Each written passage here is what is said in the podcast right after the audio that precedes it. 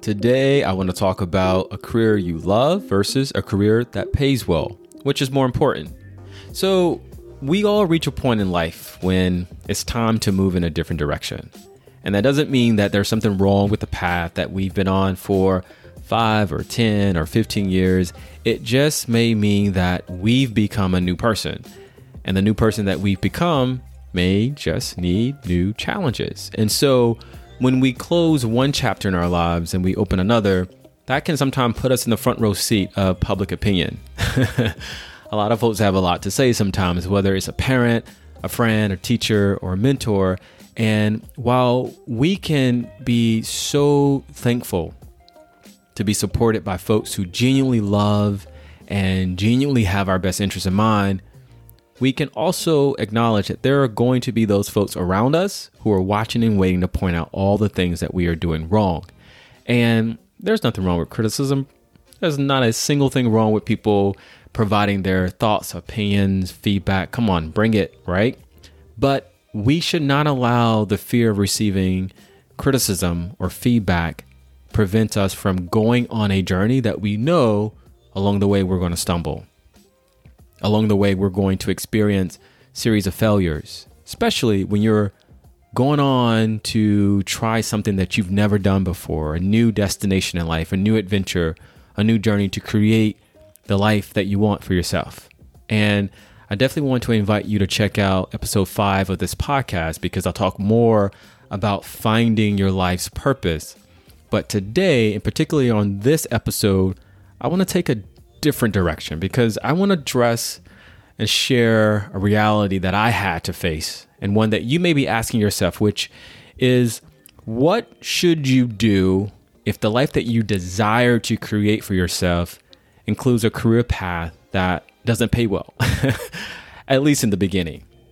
You know, when we think of money making careers, we often think of law, we think of medicine and finance and tech, all really cool careers, right?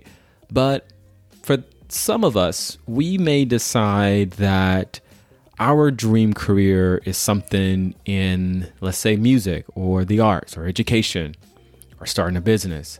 And when you are in a career path that may not initially start off as being very lucrative, sometimes you could be asking yourself questions like, should I trash my career dream for something more lucrative? Because we've all heard, most of us have been told you don't want to become the quote unquote starving artist.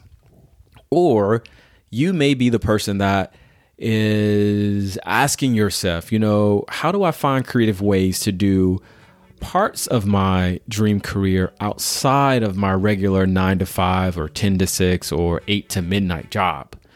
And then there are those of us who have come to accept, but it wasn't always easy. But eventually, we had to work through the question of should I take the risk of pushing and pursuing my dream career full on?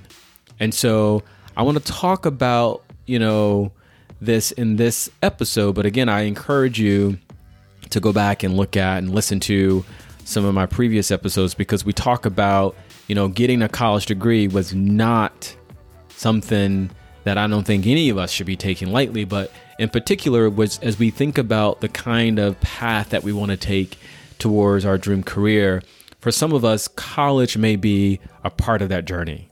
And one of the things that I encourage all of us to do and all of us to keep in mind is I don't recommend going into debt to get a college degree, especially if you're planning to pursue a career that may not pay well from the start. So, that means that we've got to do our research, right? We've got to find a college that is A, high quality, and B, affordable, and one that has a track record in graduating students like us. So, whether that is students who are first generation, or students from small towns or large cities, or students who come from middle class or poor backgrounds. Again, there are two things that I want to focus on. I want to focus on one, is the college that you are interested in high quality and two is it affordable so let's take the quality piece first how do you know if your dream college is of high quality? First thing that you want to do is, you know, start by looking at a range of factors like the freshman retention rate, which basically means the percentage of first year college students who return for their second year. And if that percentage is high, let's say 90%, that could mean, doesn't necessarily that it absolutely means, but it could mean that students were satisfied with their first year experience at that college. But if that percentage is low, I mean like low, low, low to the flow, let's say 45%. I want you to be careful because that could mean you need to do some digging. You need to ask around to find out why that percentage is so low. Again, you know, that applies to not only the retention rate, but also to the graduation rate. Because if the graduation rate is low, again, you want to start asking questions. And here's why. If five out of 10 students didn't graduate from a college, would you still want to go? For some people, maybe, and for other people, maybe not. And I guess the, the main point here is that numbers aren't always so cut and dry. You know, a school that has a 95% graduation rate may not necessarily be a great school for you for other reasons. Maybe it's not diverse enough. Maybe the curriculum is not as rigorous or it's garbage, right? But the main point to keep in mind when looking at a school's graduation rate is to remember that this helps you raise questions that you want to ask the college admissions officer on what barriers are getting in the way of more students not graduating. You know, sometimes you want to go beyond just talking to the admissions officer. You want to also consider hopping on social media. I mean, we use that to do most things these days, right? So reach out to students on social media and, and, and who may be attending this college that you're interested in and find out whether, you know, those students feel welcome or supported by their professors or other staff, you know, which might be some of the reasons why students aren't graduating. I mean, there could be a whole ton of reasons. It could be financial reasons, it could be, you know, personal life reasons, but there might be reasons around whether students feel that the college that they're a part of that they feel that they are um, they belong on those campuses. Again, the graduation percentages can give you insights into dealing and deciding whether you know a college is a good fit for you. But again, you shouldn't trash a college from your list only based on graduation data.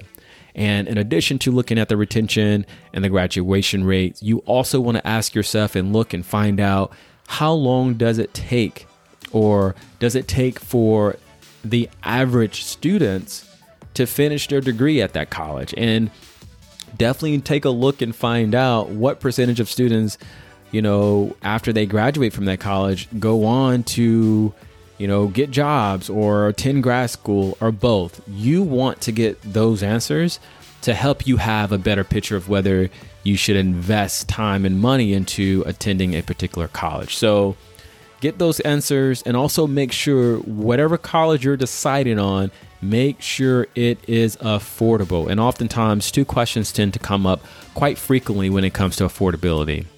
How much is too much to pay for college, and is it worth going into debt for college. You know, most people, including me, I have my hand up. you can't really see, but my hand is up right now.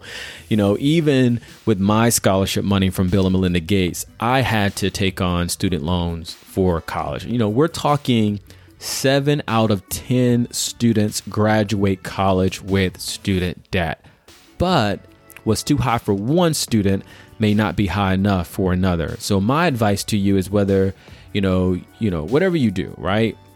I want you to try your best to get as many scholarships, grants as possible. Go for the free money, meaning the money you don't have to pay back.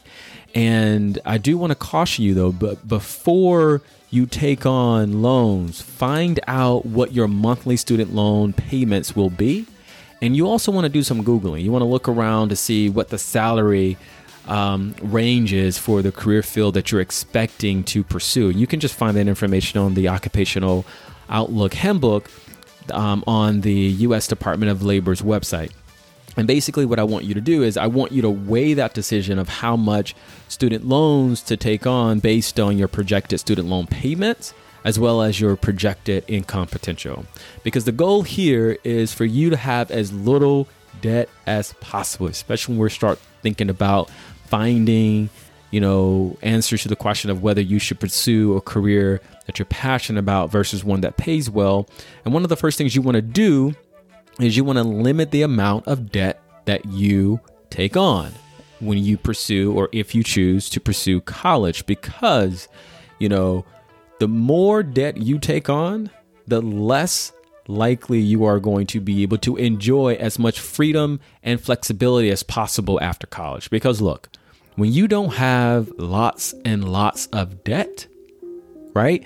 It becomes easier for you to do things like move to the city that you've always dreamed of living in, to take the job that you have on your wish list, or it allows you it you know allows you when you have less debt to be able to explore different job opportunities to help you figure out what your true purpose is. And for some folks you can choose to become an entrepreneur for a few years or a lifetime depending on how much student loans you may have that uh, could be weighing you down. Because when you have tons of debt from college again it limits your or could potentially limit your future plans and opportunities. And listen Ain't nobody got time for that. so again, we, you know, we've talked about choosing a college that's high quality and affordable. Now let's look at a terrible belief that I had to let go of. And that terrible belief is when it comes to your dream career, you should only pick one, right? For me as an educator, I initially fell for that limiting belief. You know, and, you know, here's why. When I thought about becoming an educator, the one thing I knew was becoming a classroom teacher and eventually moving up to become a school principal.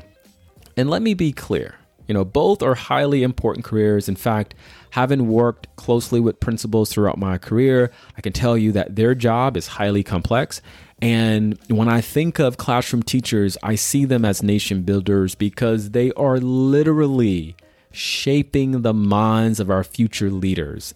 And so, with that, I am always so very aware, especially now in a way that I was unaware when I first set out to become an educator, that becoming a classroom teacher or a school principal may not be the best short term or long term path for everyone. Because in addition to classroom teaching or becoming a school principal, there are other career paths that educator and educator roles that someone can take, like becoming an adult educator, after school directors, college and career advisor, corporate trainer. I mean, really, you know, the list goes on and on, education policymaker. So, uh, you know, basically you, you get the point. Again, as you, you know, think outside of the box, and look around for other career paths within an area that brings you joy, you may, for example, love art. But it's okay to admit that you have a love for journalism or graphic designing. And so that may lead you to explore multiple career roles that allow you to fulfill, to fulfill your passion for sharing art with the world while also meeting your financial goal of caring caring for a family if those are some of the goals that you have for yourself. And finally, always remember that you are not one dimensional. For example, I love being an educator and I also love entrepreneurship.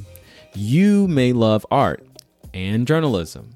The point that I want to really drive home here is that you are bigger than your college major, you're bigger than one talent, you are certainly bigger than what you get paid to do. You know, we all have future dreams that are beyond a focus on career success. I'm planning for a family. I'm also planning to experience a certain flexibility that allows me to travel and explore the world. And for you, I don't know, maybe you plan to start a charity or invest money into starting a small business.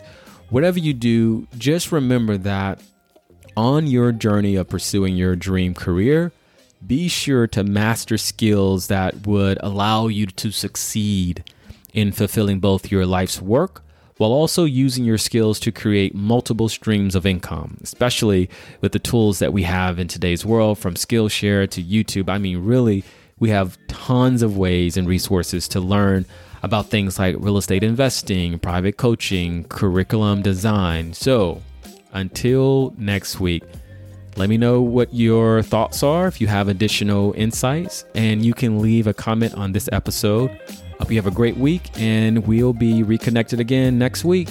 Peace.